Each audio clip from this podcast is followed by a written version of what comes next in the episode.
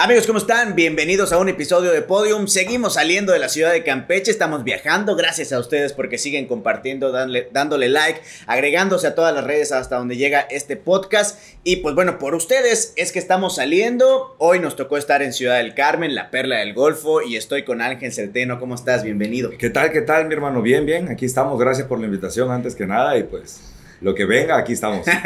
Oye, vamos a platicar hoy de tu historia, que la gente te conozca, te hemos visto en, redes sociales, estás muy activo eh, competitivamente hablando, porque pues ya estás saliendo de, del estado, estás saliendo de la península, ya estuviste en eventos nacionales. Sí, Y eso está muy padre como, como competidor y por supuesto para, para toda la gente que, que están involucrados en este ambiente, dicen, ah, huevo, si Ángel lo está haciendo, yo puedo llegar a hacerlo. Primero vayámonos un poco al pasado, platiquemos y digamos ¿Quién era Ángel? ¿Cómo inició como niño deportivamente hablando?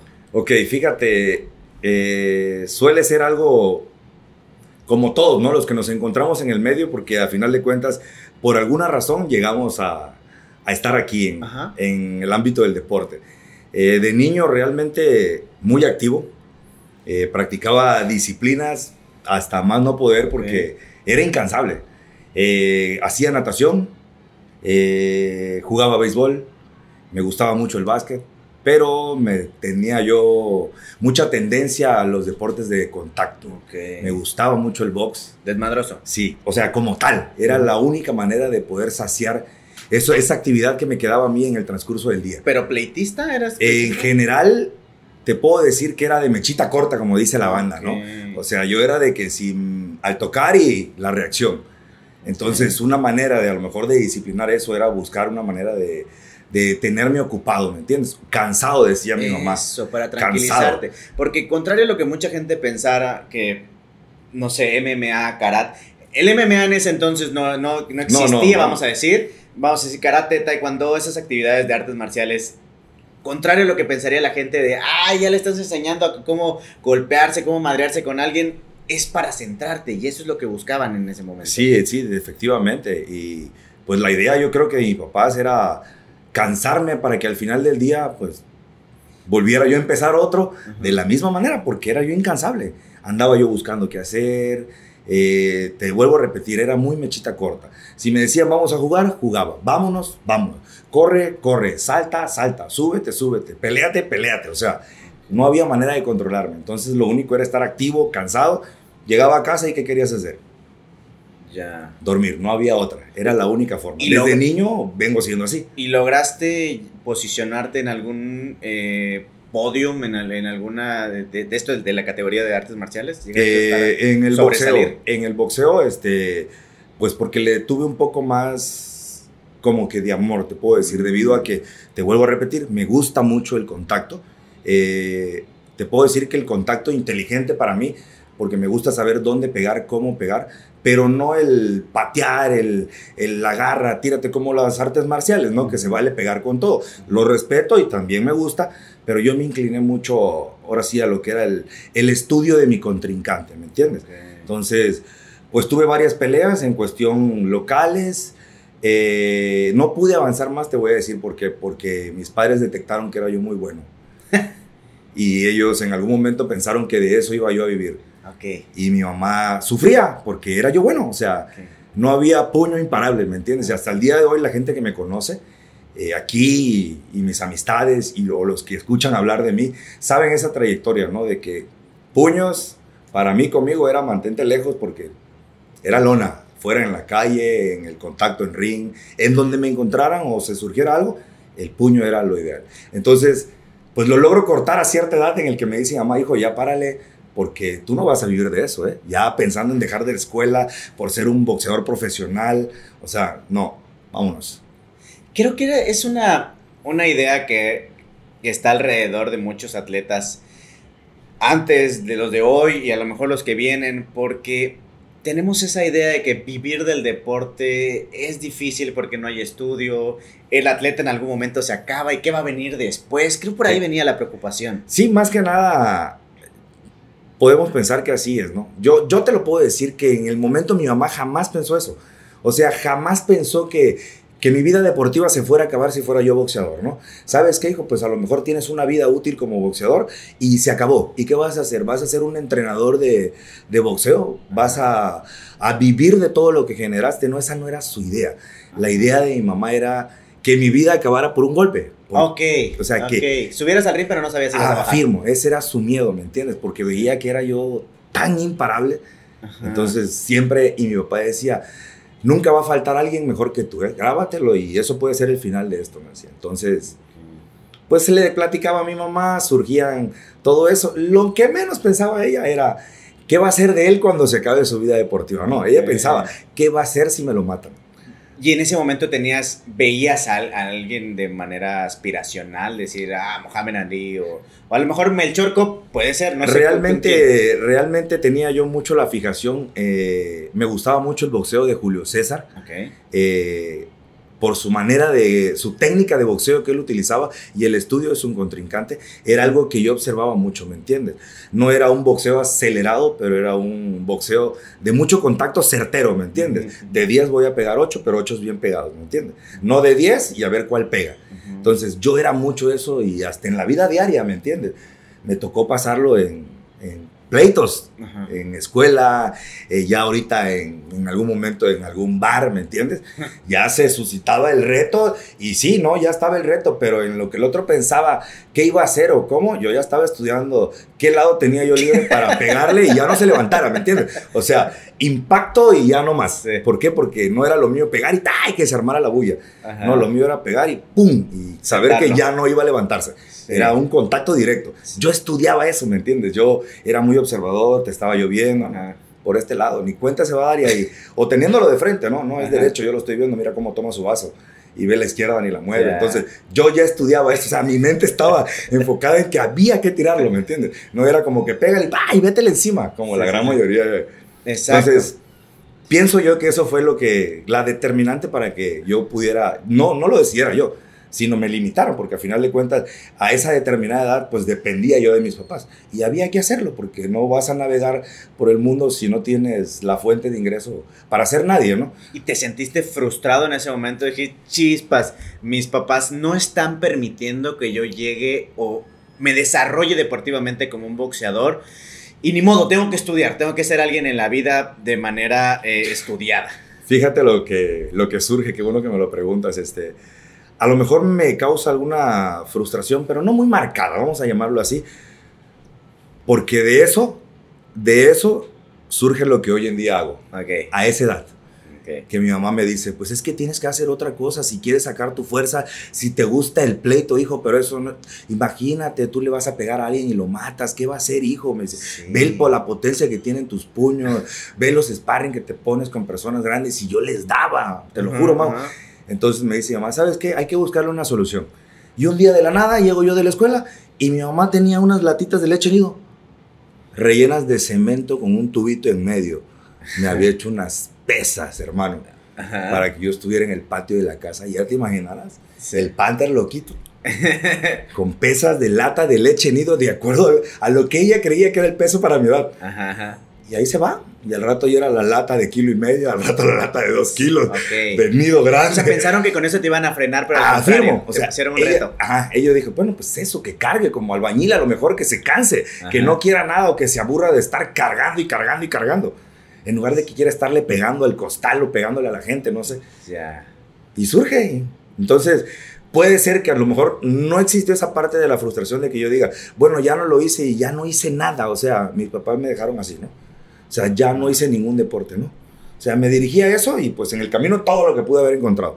Pero de ahí surge el... Pero sí estudiaste, o sea, sí, ah, sí, hay una, una carrera de poder decir, ok, papás, gracias porque llegué al título. Claro, porque fíjate que pues pasa toda la trayectoria del de el proceso de la vida, ¿no? Como tal, en la secundaria, todo el tiempo yo permanecí aquí en Ciudad del Carmen y practicaba yo todos los deportes, te repito.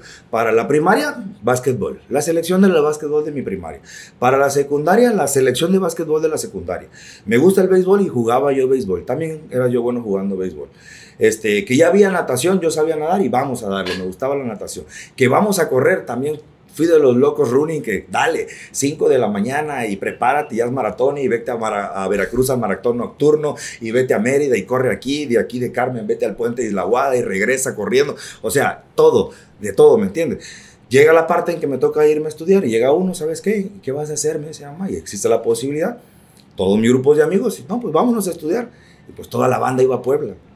Y vámonos. Y nos vamos a comenzar la vida de la universidad en Puebla que es donde empieza a tornarse un poco más difícil, pues ya el área del deporte, ¿no? Porque todo cambia. Pero sí, sí, en su momento estudiamos, no nos logramos titular como tal, pero terminamos nuestra carrera. Ok, ¿qué estudiaste? Ingeniería mecatrónica. Que, que, hoy podemos decir a lo que te dedicas tal vez y no tienes nada que ver. Es más, nunca me he dedicado, nunca, nunca me he dedicado a lo que estudié. ¿Pero por qué mecatrónica? Eh, me gusta mucho, te vuelvo a repetir, es algo en lo que tienes que estar muy metido, muy activo, muy, muy analista, pensando. te gusta andar construyendo, yo lo hacía desde niño, ¿me entiendes?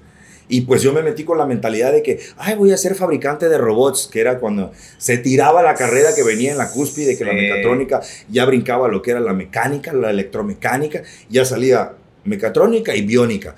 Y todo en esa, oye, que los robots y todo. Mi papá trabajando para la industria petrolera, él me decía, no, hijo, si tuvieras los barcos de buceo, cómo tiran un robot y desde arriba está el chavo acá sin meterse al agua y, y, no se suda y en una cabina en clima con puros botones. Él me platicaba.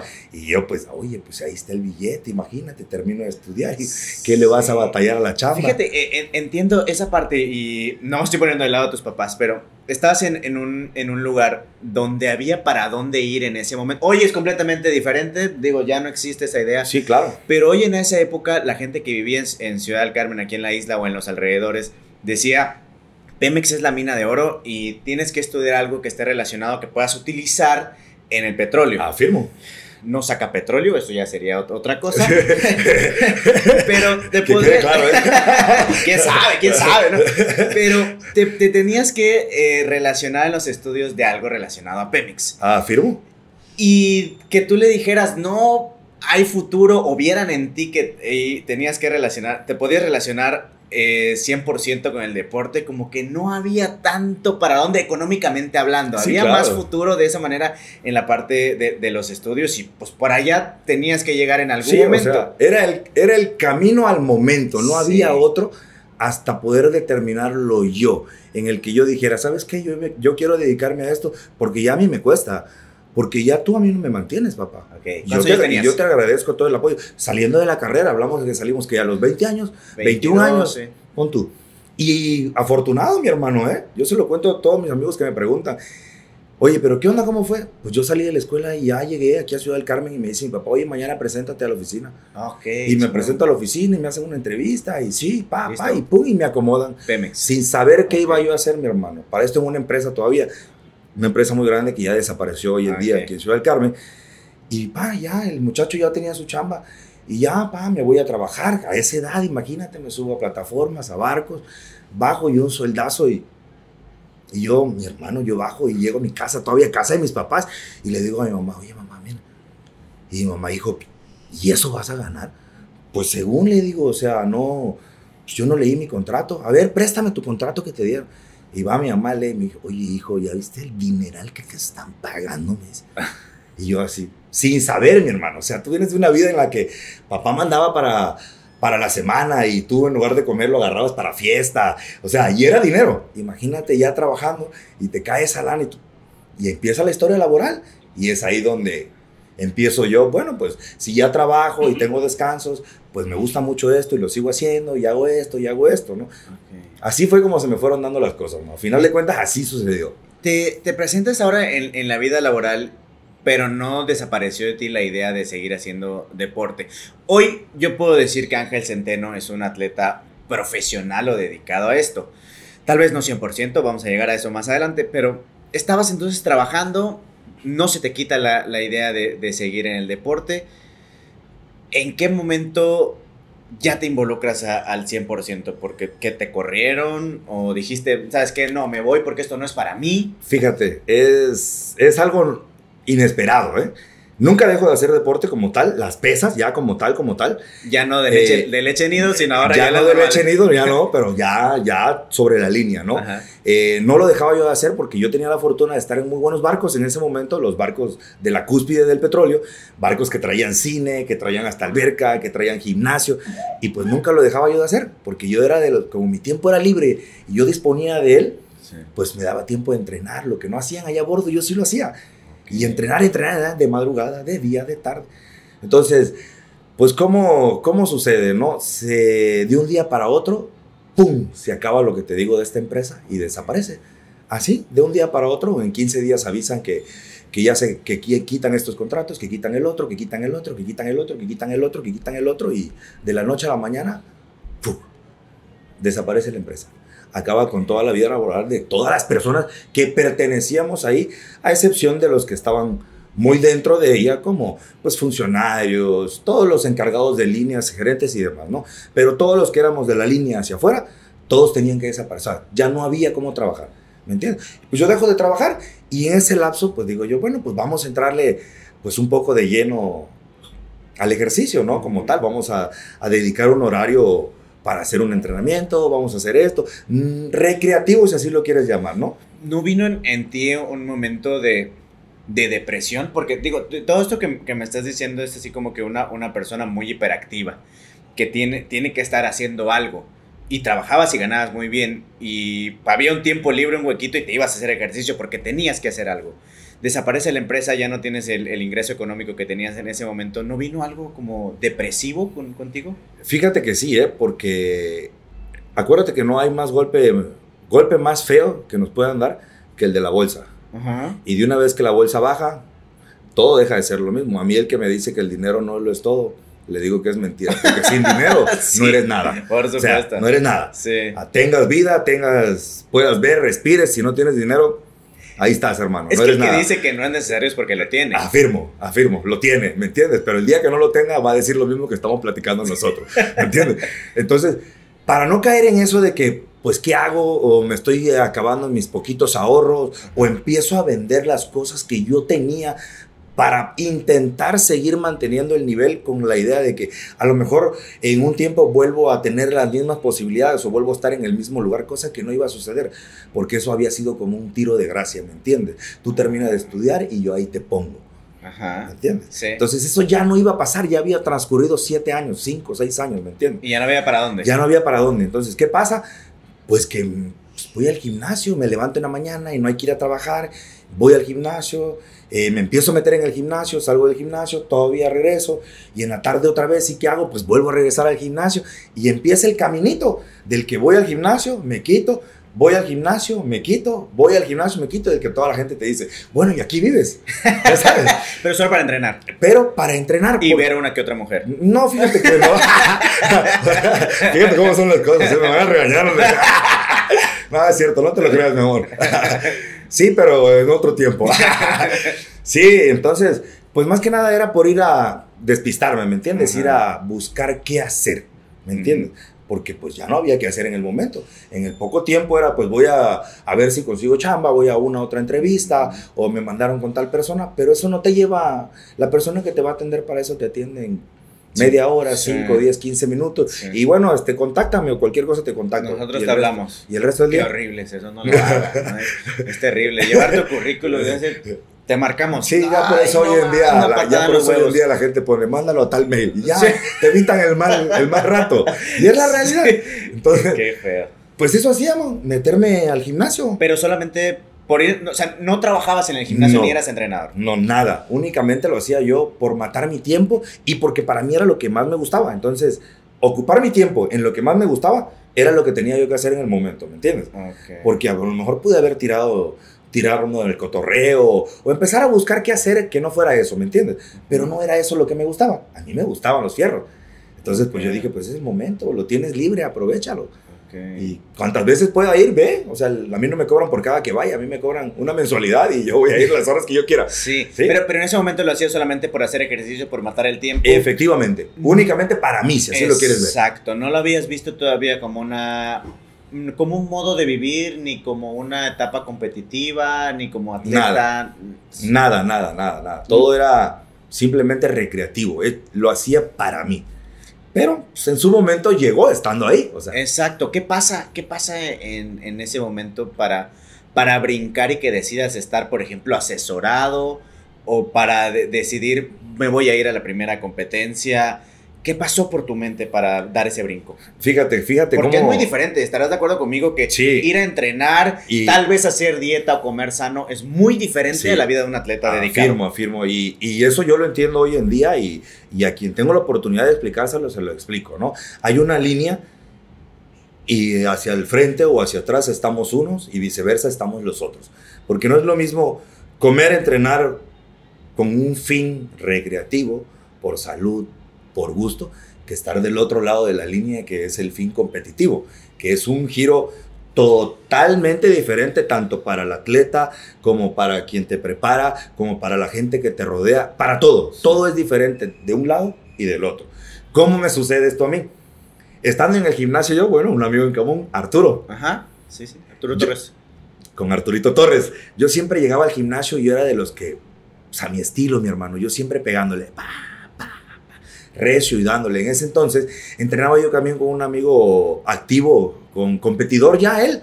Y pues yo me pegaba a él y pues imagínate, yo ya jalaba el ritmo de él, pero sin fan competitivo. O sea, sin, eh, sin planear que en algún momento iba a suceder. Y un día Arturito llegando, llega al gimnasio y se pone ahí, se sienta a, observar el entreno. Termina el entreno y me dice, Arturo, todavía hace una semana platicaba yo con eso, porque estamos entrenando juntos ahorita.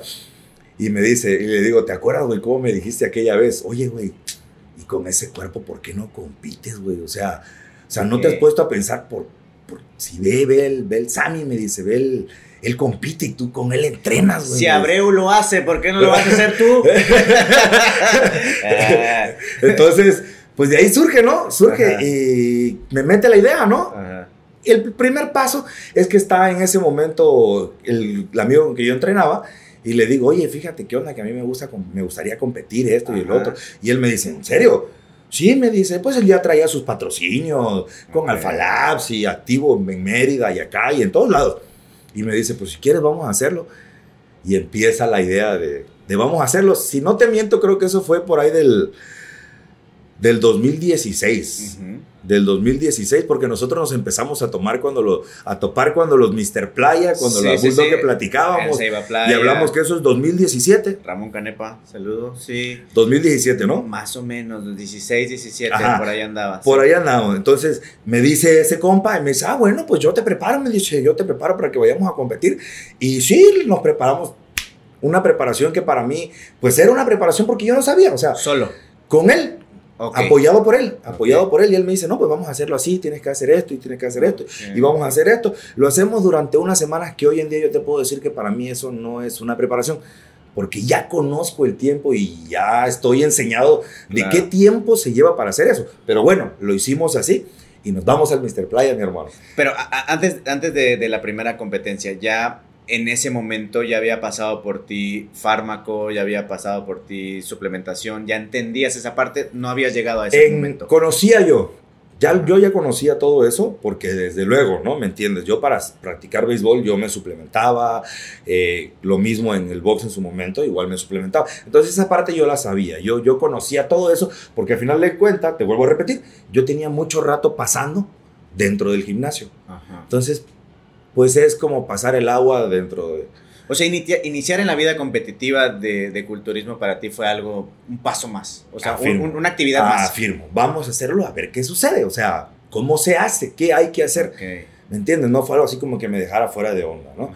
Y pues ya ahí se nos fue dando todo. O sea, ya conocido estaba, hecho no lo teníamos.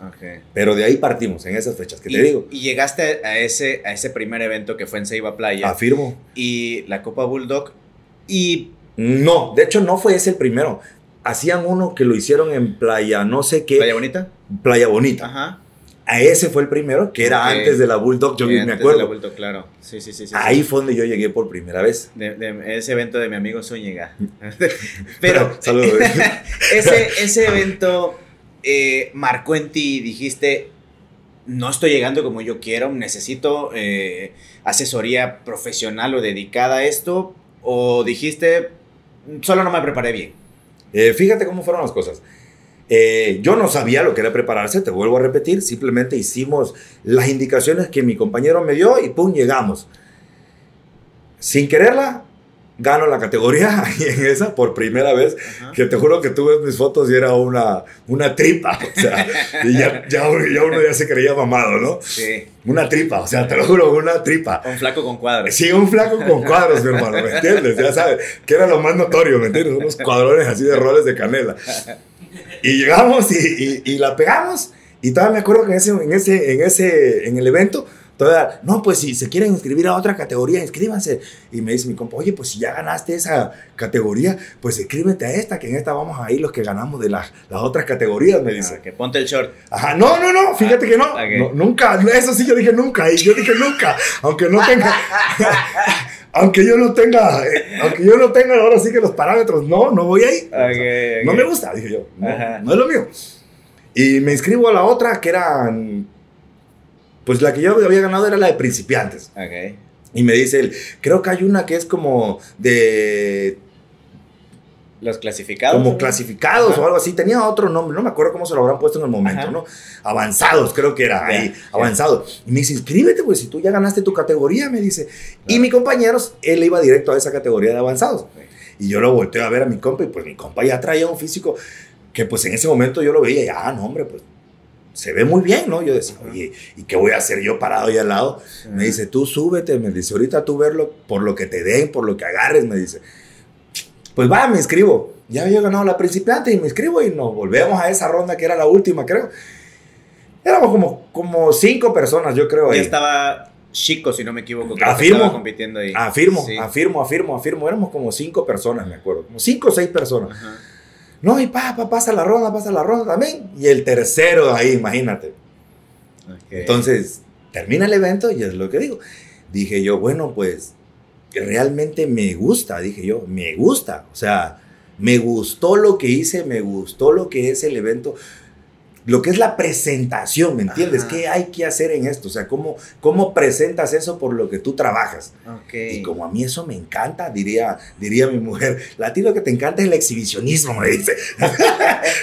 bueno, mi amor, no te equivocas, Si yo le digo a toda la banda, si yo pudiera entrenar en Trusa, en Trusa entraría mi hermano, ¿eh? O sea, yo entrenaría en Trusa. Eso es de ley.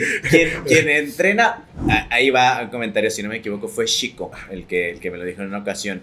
Puede ser que tengas todo el físico que, que, requiera este deporte, entrenes a morir, te alimentes perfectamente, te suplementes como debe ser, tengas el fármaco ideal, vaya, tienes un cuerpo de competidor, pero no sabes mostrarlo en la, tarima, no tienes esa gracia de, Efectivamente. de, mostrar, estás frío. Sí, ahí dejas opaco todo, todo aquello que puedes lucir. Y eso lo aprendí muy bien. Bueno, pues de ahí surge la idea de prepararme de irnos a la siguiente, que era la Bulldog. Ajá. Pero ya sabías, ya sabías entonces posar, tuviste ahí como que una Arturo, a lo mejor, ¿quién, no, Arturo, Arturo no era competidor en ese entonces, Arturo empieza a competir después de que yo compito. Y yo le digo, Arturo, oye, mi hermano, anímate, si tú tu físico, vente, pégate conmigo. Y de ahí surge que Arturo empieza a hacer lo mismo. O sea, detrás de mí se viene Arturo. ¿Quién te enseña entonces a...? A, a mí me gusta mucho bailar. A mí me gusta mucho bailar. Pero no eres stripper. No. Y me gusta mucho bailar. Pudiera yo serlo. Pudiera yo serlo y de, por, de pronto me tiro unos prohibidos en el gimnasio cuando se escucha la rola. Ya sabes, con la banda. Pone ganita y ah, te de volada, ¿no? Y ya la banda ya sabe, ya sabes, ¿no? Que cualquiera que no me conoce se te queda viendo, ¿no? Pues ves el físico y ves que se tira unos prohibidos y la gente que no te conoce, ese es stripper. Sí, sí, ve cómo la mueve y de volada. es lo de ley, es lo que piensa quien no te conoce, ¿no? Porque raramente alguien baila, ahora sí que por puro cotorreo o por gusto. ¿Cómo te llamarías? No sé. ¿Te imaginas? El Brian, El típico moreno, así como él. De nombre gabacho, el Brian. No, pues sí, picho no se puede ser el Panther. El Panther este, te reconoce. El Panther, el Panther. Pero, imagínate, ya en el medio artístico y acá ya no, dos Panther ya. Es que te, estás, te estás, imaginando este, la, el, la ropa con, un, con una pantera. No, papi, aquí el, peluchón, el peluchón. Llegando, pantalón blanco de marinerito, pero al quitártelo, este, la pantera, sensación. Yo voy a ser tu manager. Éxito rotundo, ¿eh? Contráteme ahí para aparecer el número para que haga eso lo vemos al final y ya. Despedidas de soltera, bodas, 15 años y demás, ¿no? Entonces, continuamos, ¿no? Pues te digo, nos vamos a la Bulldog. Ajá. Primera vez que me tocaba ir allá. Creo que era segunda edición que le, estaban haciendo ustedes. El, grupo de por allá. Sí, solo, solo solo viste cuáles eran las poses, dijiste, bueno, es lo mío, total, nada más es mostrar el músculo y me claro. lo Empecé a, yo solito empecé a hacerlo en el espejo, en el gimnasio. Y mi amigo me decía, no, nada más acá, porque él ya posaba. Y él mismo me dice, oye, pero tú ya lo habías hecho antes. No. Ah. ¿Y cómo es que lo haces con... Que sea natural. Con tanta fluidez, o sea... Y ya fue que me dijo, no, pero todavía si le pones un poquito más de feeling. Eh, lo que hoy en día yo sé que son las transiciones, ¿me entiendes? sí, Lo que hoy en día yo sé que el que tiene buenas transiciones tiene un punto plus de tú vas a ver allá, ¿me entiendes? Si yo te veo a ti dar una vuelta, pero si tú me ves a mí que doy otra vuelta y, la tiro acá, ¡ah! Ahora me voltear. ¿Sí estás de acuerdo? ¿Estás de acuerdo? ¿Estás de acuerdo? Entonces, y simplemente es algo que a lo mejor yo traigo, porque me gusta bailar salsa, bailo de todo, hay mucho movimiento en mi cuerpo, a pesar de que puedo decir que hoy en día me siento duro, y pues ya, ya estaba todo listo. O sea, yo nada más era prepararme con lo que me ayudaba mi amigo y subirme a donde él me dijera. Me voy a la Bulldog y ahí me toca la historia en, en, lo que, mi respuesta a lo que me acabas de preguntar. Ahí decido que yo ya necesitaba a alguien que me, que me asesorara. Yo buscaba quién puede ser quién, quién va a ser esa persona que tenga el conocimiento, que esté en este medio, que se dedique a esto, o sea, que se dedique a, asesorar atletas, a preparar competidores, porque yo ya sabía de qué se hablaba. Me toca pararme en la Bulldog y a quién crees que me paran al lado en esa línea de competencia. Abreu. No. No, no. Alexis, mi hermano. Ok. ¿Te acuerdas? y me lo paran a un lado. A una semana mi niño de irse al... Él estaba listo iba al, al Nacional, en el, que lo gana. Juvenil, sí. En el que lo gana y lo paran a un lado mío. Y yo volteo a ver así. Oye, pero si ni siquiera está en su puesta a punto y velo cómo está, decía yo. Me llama la atención. O sea, ya pregunto yo y voy investigando y voy con él. Y doy con él.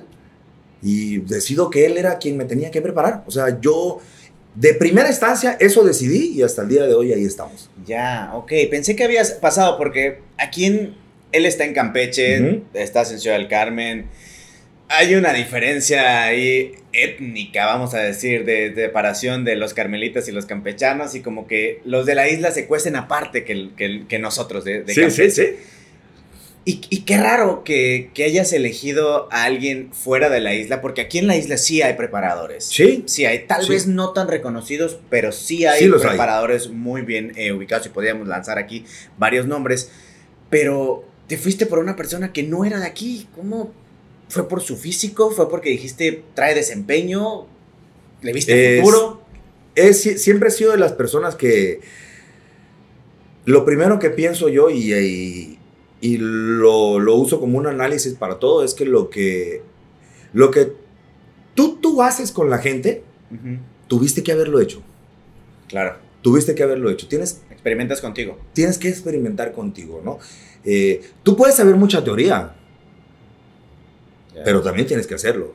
Porque para teorías, yo también sé dónde están los libros, mi hermano. Ajá, ajá. Pero el que yo lo lea o lo sepa, a que yo lo haga, hay una brecha muy grande, mi hermano.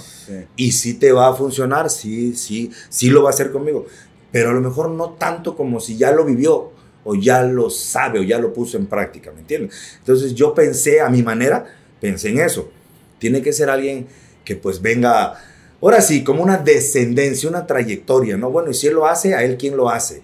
Y si a él quién lo hace, ¿de, dónde ha venido caminando para que él esté o sea donde, o esté donde esté, ¿no? Entonces, pues eso decidí yo.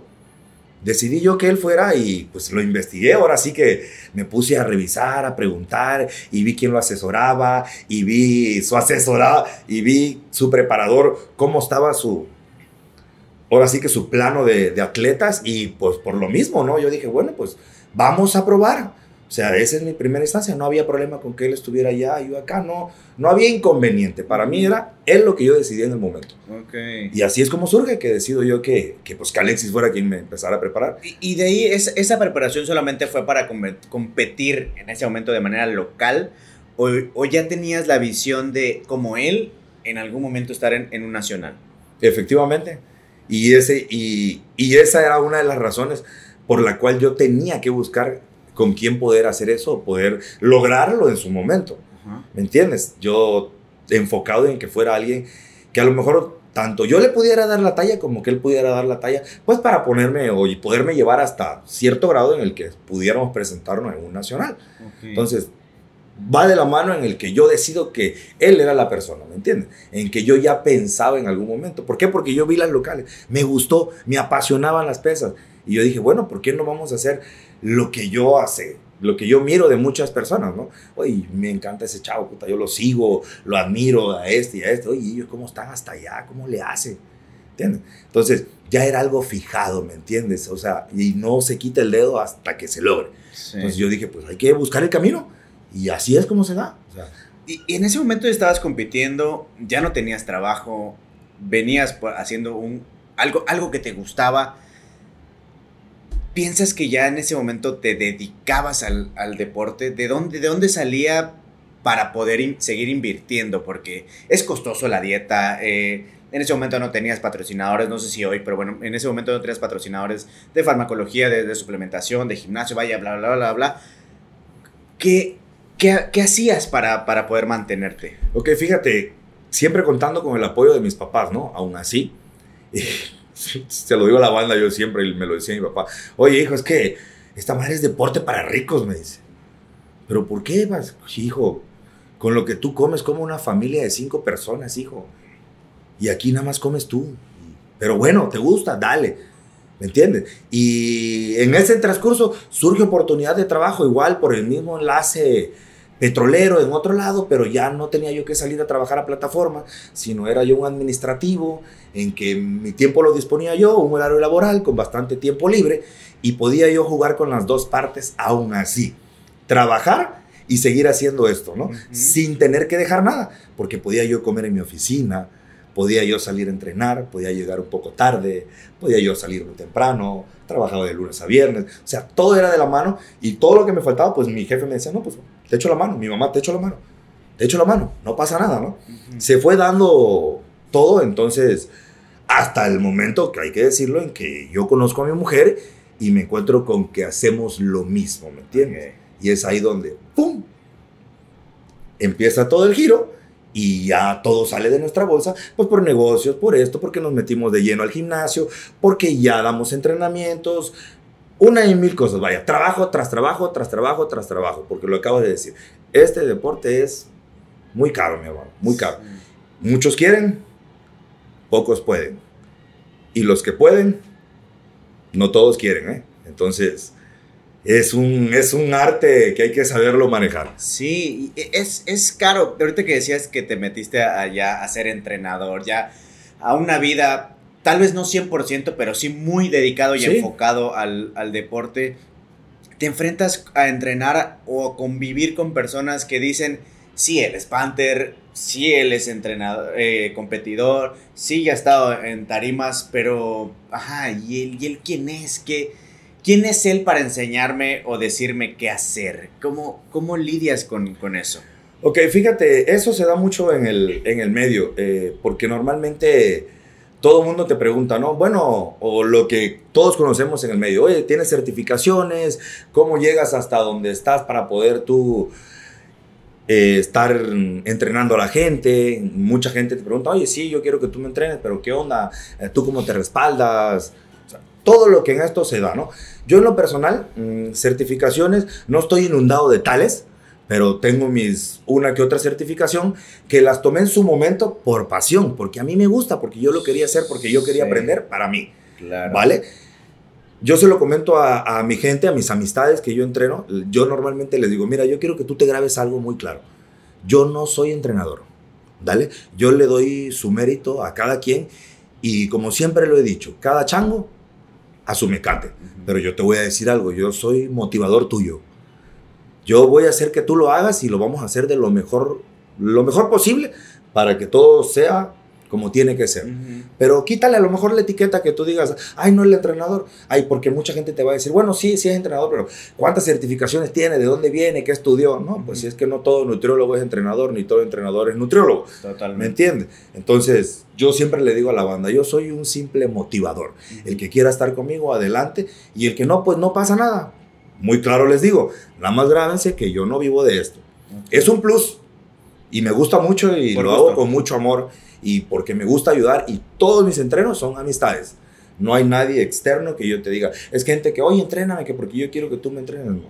Son amistades y hoy en día lo manejamos como, como en un circuito, ¿no? En el que nosotros estamos asesorados por acá y todo lo que deslinda de acá, nosotros lo manejamos. ¿Me entiendes? Entonces, no es así como que estemos dedicados a esto, ¿no? Que yo me levanto para ir a trabajar porque tengo entrenamiento, porque tengo esto, porque tengo el otro, porque tengo el otro a las 10 de la 8 a mi casa, no.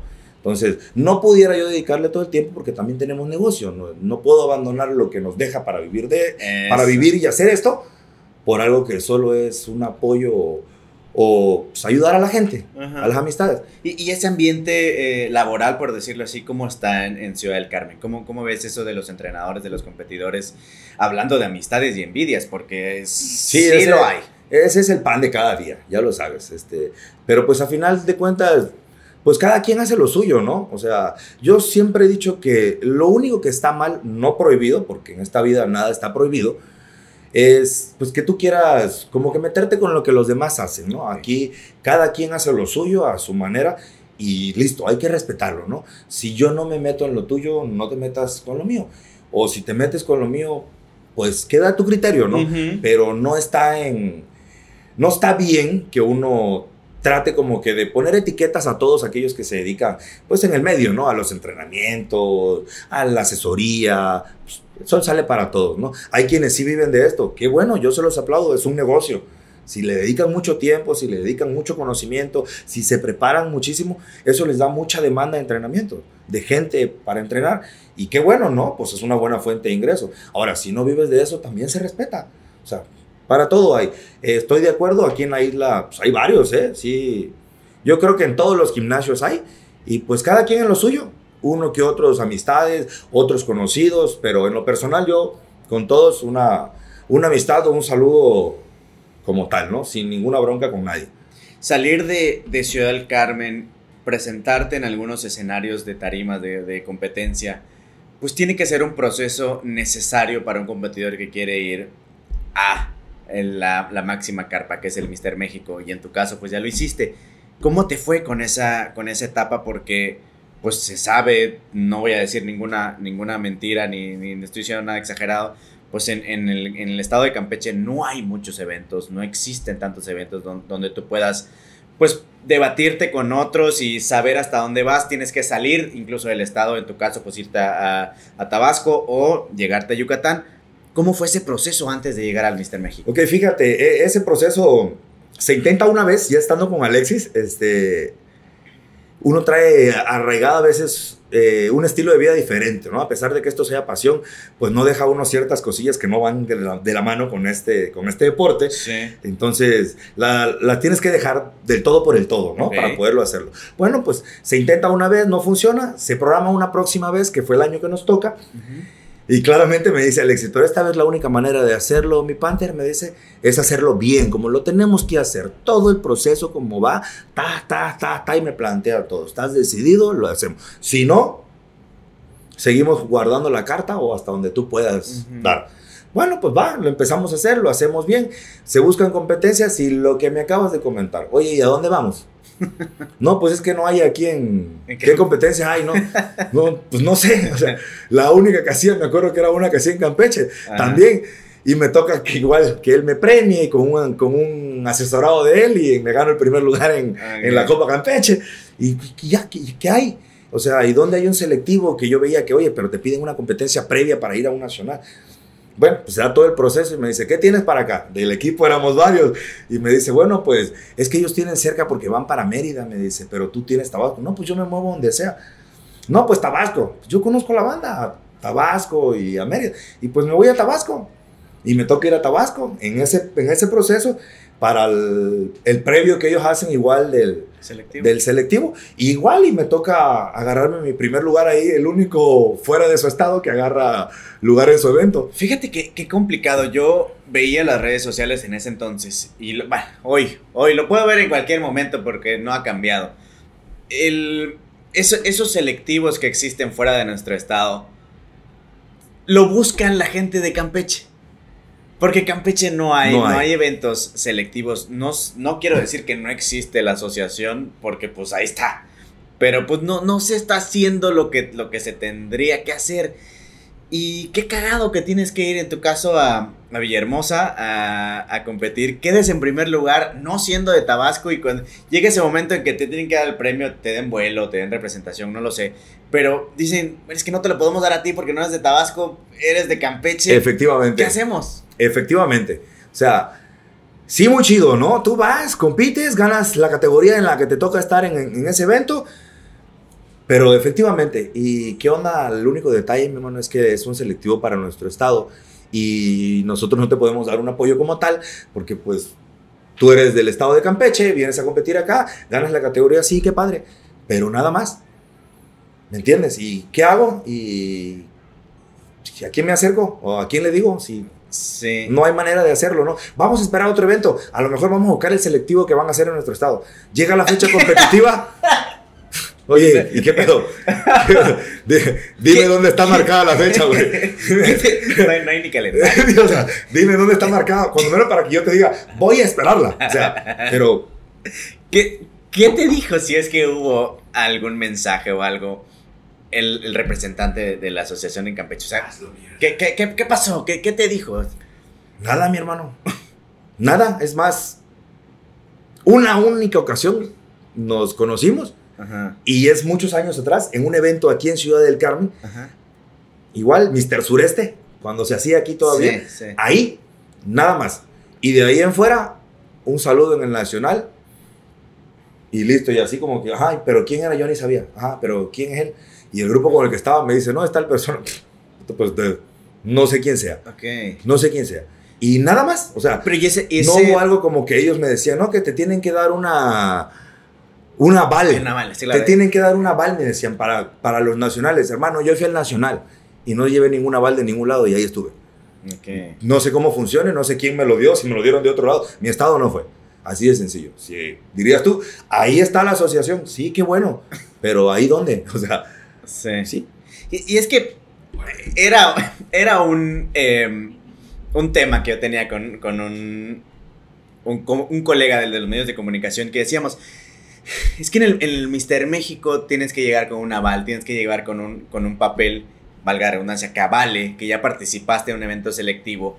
Que eso significa, en cualquier evento, en cualquier deporte, en cualquier disciplina, significa que tienes el aval de poder representar a tu estado en un evento nacional. Cosa que no existe en el culturismo en el estado de Campeche.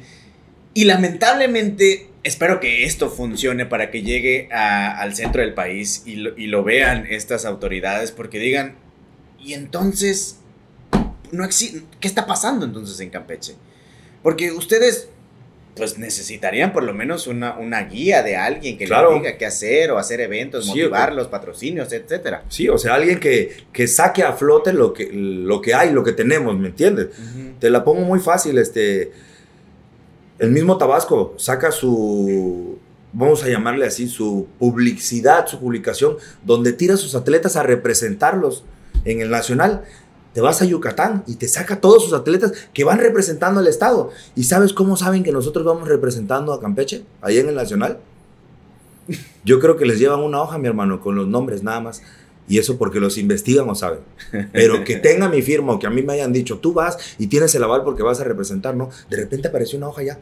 Ahí están por si se lo piden. Y a mí quién me va a pedir si yo ya estoy acá, mi hermano. Ya me inscribí. Sí, a mí quién me va a pedir si yo ya estoy acá. Y así, o sea, ¿tú crees que es necesario? O si fuera necesario, ¿qué hay que hacer para que eso sea real? Sí, sí, sí. Hace falta. O sea, si tú tuvieras la, la oportunidad de decir, bueno, vamos a hacer algo por el culturismo en el Estado, ¿qué harías? O sea, que, si estuviera en tus manos y decir, ok, vamos a cambiarlo, vamos a mejorarlo, o en este caso vamos a hacer algo por el, por el culturismo, ¿qué harías? Mira, es muy importante y si yo tuviera la oportunidad de hacerlo o de poder estar con la gente que lo tiene que hacer, algo muy importante es que esto venga de la gente nueva, la gente como todo, la gente emprendedora que quiere estar al nivel o hacer lo mismo parecido que otros lados, ¿me entiendes? Porque al final de cuentas esta es una competencia. ¿Quién hace mejores eventos? ¿Quién tira mejores atletas? ¿Quién le invierte más? ¿Me entiendes? Esto no es todo bolsa para la bolsa, ¿eh? O sea, mi hermano, esto es sacar para relucir, ¿me entiendes? ¿Quieres verte bien? Inviértete. ¿Quieres verte mal? Desaparece. Y esto así parece, o sea, ¿Me entiendes? Es como el Sancho, papi. Sabes que la asociación está ahí, pero no lo ves. O sea, ¿cómo, te explico? ¿Sí me entiendes? Lo estoy platicando contigo porque tú lo sabes que existe. Sí, sí, sí, pero ¿dónde está mi hermano? O sea, claro. lo sabemos, pero no lo tenemos. Y es que, Entonces, aparece como la luna llena que sabemos que en algún momento aparece y desaparece, aparece y desaparece. Hablando de los eventos y si hubieras ganado en el Mister México, si hubieras tenido una posición diferente, ¡buf! Ahí hubiera estado en la foto, y ahí sí hubiera estado contigo. Sí, ¿te acuerdas? O sea, es lo, que te, es lo que te comento. O sea, ahí sí en ese momento, ¡pum! Gasparín apareció, ¿no? O sea, no estaba, pero sí apareció ya. Oye, no se trata de eso. O sea, esto es de inicio a fin. O sea, es desarrollarlo paso a paso hasta que culmine. Se culmine como se culmine. La presencia es muy importante. Y somos, los, somos el único estado que está así apagado, mi hermano. ¿eh? Y yo lo he platicado, te lo, te lo digo, lo platicaba yo con Arturo la semana pasada, hace como un mes lo venimos platicando antes del evento que hubo, de que esto está simplemente apagado.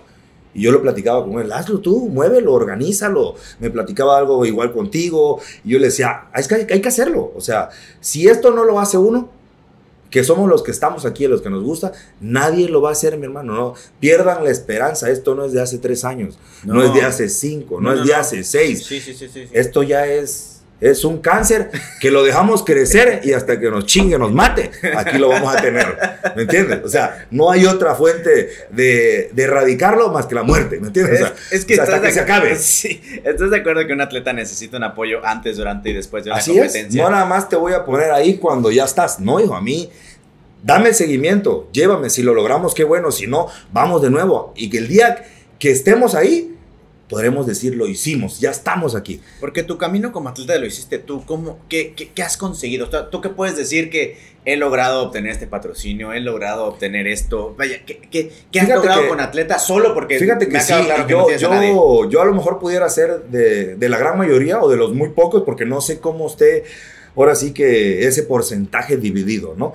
Pero yo en lo personal te puedo decir que soy de los atletas que todo, todo, todo, todo, todo, todo, todo, todo me cuesta a mí. Bien.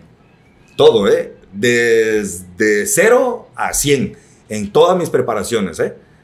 Yo, todo sale de mi bolsa, a mí nadie me da nada, todo sale de nuestro trabajo, todo. Eh, me ha tocado tener patrocinio, sí, estuve trabajando patrocinado por, un, por una tienda en la cual pues el apoyo era bastante, bastante extenso en general, eh, muy agradecido en su momento, por cierto, eh, me brindaban todo el apoyo posible. Y pareciera mentira, pero para ir a mis nacionales tengo amistades muy buenas, en cuestión pues, bien acomodadas, de las que tú menos te esperas, ¿no? Que me dice, oye, mi hermano, oye, puta, ya vi que te vas a ir al Mister México, que te gusta, ¿qué ocupas? Bien. No, pues pues, ¿qué te pudiera yo decir? No, ocupo todo, pero pues no es eso, ¿no? O sea, y me dice, no, pues lo que pues, tú consideres que me puedas echar la mano, adelante. Y ahí te va. Y no, pues, pero que no, lo que tú consideres, todo el que te va a apoyar, siempre que dice, mira, yo te voy a dar esto, tú decides para qué te sirve, para qué lo utilices. Mi apoyo es este. ¿Me entiendes? O hay quien te diga, ¿sabes qué? Mira, este, ¿cuándo es tu fecha? ¿Cuándo vas? ¿Cuándo vienes? Ok, mira, acá están tus vuelos y de vuelta dime cuándo vienes, aquí está. ¿Me entiendes? Pero hasta ahí no surge de otro lado, ¿me entiendes? Todo lo demás, durante el trayecto de todas mis preparaciones hasta el día de hoy, surge de mi bolsa, de lo que nosotros trabajamos, de lo que nosotros tenemos, de cómo le hacemos para tenerlo. De ahí, mi hermano. ¿Y qué te falta? ¿Hasta dónde quieres llegar? Porque yo creo que el, el máximo de, de, cualquier atleta de culturismo, pues es llegar a la cúspide, que es ser el Mister México. Y de allá pues brincar a los, a los internacionales, pero en tu mente, ¿qué está? Ok, lo, lo, trazado, lo trazado, y no hay marcha atrás, es conseguir la categoría en el Mister México, ¿no? En el nacional. Eh, se está trabajando para ello, eh, ya fuimos, mm, no lo logramos, una condición que nunca habíamos presentado, pero indiscutiblemente se requiere más. Y en la categoría en la que yo entro por, por mi peso todavía se vuelve más difícil. ¿Es 80 kilos? A más de 85 kilos. Entonces, todavía se vuelve más difícil, ¿me entiendes? Si pegar en la que entro, que es hasta 85, ya el que llega con 85 es alguien enorme. Imagínate la de más de 85, o sea, si te pasa. Entonces, yo ya no encajo para menos de 80, ¿me entiendes? Porque ya no puedo. Y me lo dice mi preparador, o sea, no voy a quitarte todo lo que hemos trabajado por querer encajar donde no estamos. Por supuesto. ¿Me entiendes? Entonces, vamos a trabajar para cuajar y encajar donde tenemos que estar. Sí. ¿Me entiendes? Entonces, la tarea es trabajarlo, trabajarlo este año nuevamente. Este año la vamos a trabajar inversa el año pasado, la temporada pasada, abrimos en el Mister México, hicimos las fechas competitivas, previas, todo lo del camino y cerramos en Cancún. Okay. Ahorita la vamos a hacer al revés. ¿Por qué? Porque observamos que hubo una gran diferencia en cuanto a puesta a puntos. Entonces ahora lo vamos a hacer al revés. Vamos a abrir en Cancún. ¿En noviembre? En octubre. En octubre. 28, 29, creo que es el último fin de semana de octubre. Ahí vamos a abrir temporada y de ahí vamos a brincarnos para el año entrante con las dos fechas. Buscar el principiantes y novatos y regresar a cerrar en el clásico. Las tres fechas nuevamente, pero ahora de atrás Bien. hacia adelante, terminar en el clásico. Que va a ser ahora sí como que la puesta a punto final. Lo que la vez pasada fue la inicial. Nos vimos mejor en la última que en el Mister México. Hay un desgaste muscular, estrés y muchas cosas que, bueno, yo creo que estás asesorado perfectamente. Eh, Alexis Martín Cano es un excelente eh, nutriólogo, excelente preparador físico, tiene muy buenos atletas y creo que vas por buen camino. Eh, mi estimado Panther, de verdad éxito en todo lo que venga. Sé que no se ha logrado en tu mente como, como has querido, como sueñas, pero llegará y todo a su tiempo. Todo en su momento, se trabaja para eso, lo venimos haciendo, donde lo podamos hacer, lo tenemos que seguir haciendo, ¿me entiendes? Lo que no está en mente es dejarlo ahí. Eso. ¿Me entiendes? Esto es el todo por el todo. ¿Cuándo vaya a llegar? No me importa, mi hermano después de cierta edad todavía entro a veteranos. Y aquí sea ahorita o en veteranos, pero la vamos a cuajar. Eso es de ley. Tiempo hay. Mientras haya vida, hay tiempo. Y pues hay que seguirle, mi hermano, no queda de otra. Estamos en buenas manos. Yo confío plenamente en Alexis y y ahí está, y los resultados se nos han ido dando. Donde hemos estado nos ha ido bien dentro de lo que cabe y cada vez nos ha ido mejor. Eso quiere decir que vamos avanzando. avanzando. O sea, y eso es lo importante, porque estar en lo mismo sin hacer ni dar un paso adelante, pues algo estamos haciendo mal, ¿no? Esa gente que levanta la mano, esa gente que, que dice, va, yo te ayudo, te apoyo con algo, desde un peso, 50 centavos, todo suma. ¿Cuáles son tus redes sociales para que la gente que diga, va, yo quiero apoyar a Panther en la próxima, ¿cómo se puede Ok, ahí estamos, este, para, para que me sigan por ahí, estamos como Panther Centeno en el Facebook. Igual en el Instagram, ahí para que estén pendientes. Eh, normalmente soy de, de, publicar infinidad de cosas, ¿no? Me gusta la polémica, este, pero nada direccionado para nadie, como siempre se lo digo a todos, las redes sociales es lo que todo el mundo cree que es, pero lo que realmente nadie sabe. Exacto. Entonces, Ahí está la clave de esto, ¿me entiendes? ¿Y las contrataciones de stripper con tu pareja? Este, las contrataciones las pueden hacer con mi mujer, por favor, ahí directamente con la señora de las pacas. Ahí mero. Este, por favor, no más de 40 años, estábamos trabajando en el rango 30-38. no, hijo, no, no te creas, también de gallina vieja se hace buen caldo, mi hermano.